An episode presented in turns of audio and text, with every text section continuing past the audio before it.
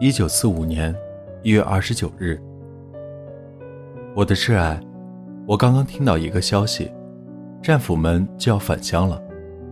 鉴于航运情况，二月底之前我们可能都上不了船。不过三月应该就能到达英国了，也许更快。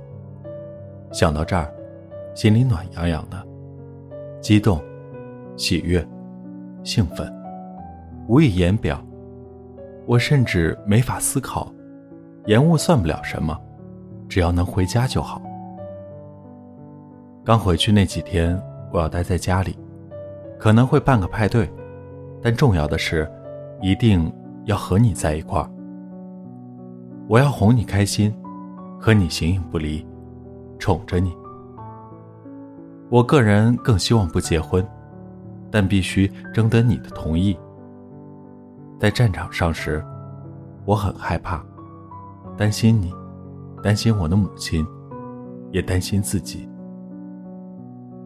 我们必须等待，我的爱人，我的宝贝，我们必须见面，在一起，相互了解，但不能操之过急，犯下错误。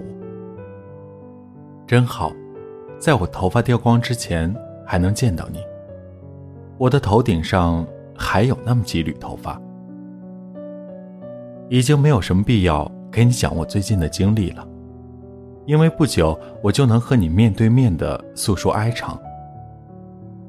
眼下我手边放着你给我写的第一封信，你说你已经知道我已平安，还有第二封，说你知道我就要回去了，我们去哪儿待一个礼拜吧。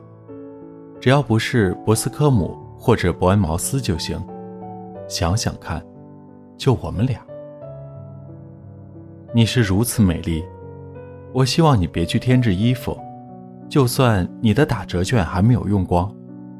你可能觉得需要为迎接我而精心装扮，但我希望看到最平常的你。我会告诉家人。回家期间，我想要花上一个礼拜和你在一块儿。我建议知道这件事儿的人越少越好，这样免去炫耀的嫌疑，也省了口舌。这是我的建议，没有什么重要，只是希望你能明白。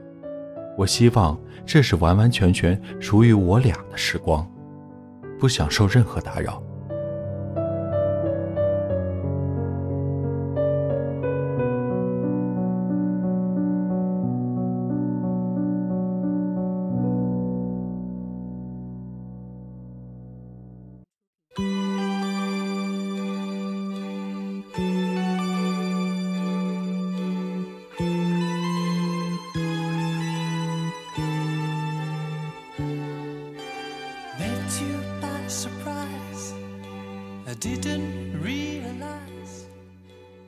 不知道我能放多久的假，可能只有十四天，也可能有足足一个月。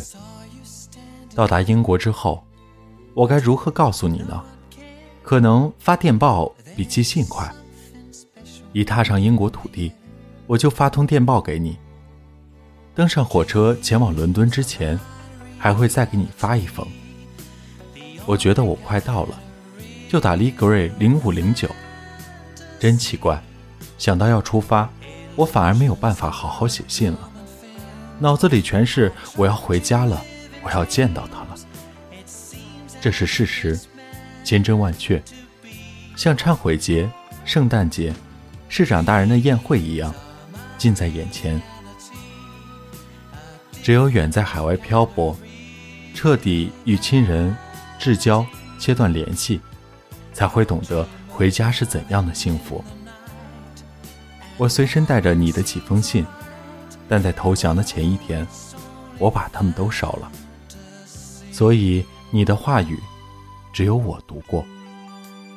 真遗憾，现在是寒冬，在屋外我们得忍受寒冷。但只要想到是和你坐在一起，无论在哪，就都觉得很幸福。我们彼此支持，相互理解。真是三生有幸，能和你在一起是多么美妙，不用依靠鸿雁传书，而是真正的和你在一起，肌肤相亲。我爱你，Chris。这里是给失眠讲故事，愿这里的故事能温暖你的耳朵，给你一段美梦。晚安，陌生人。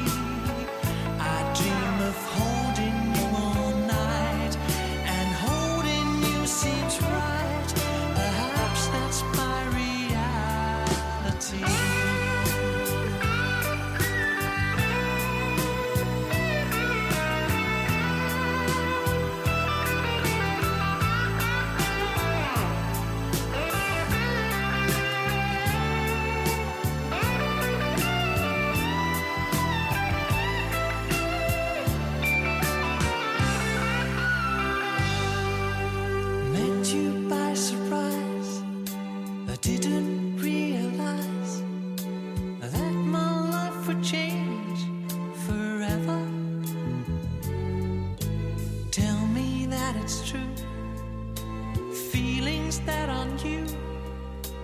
I feel something special about you.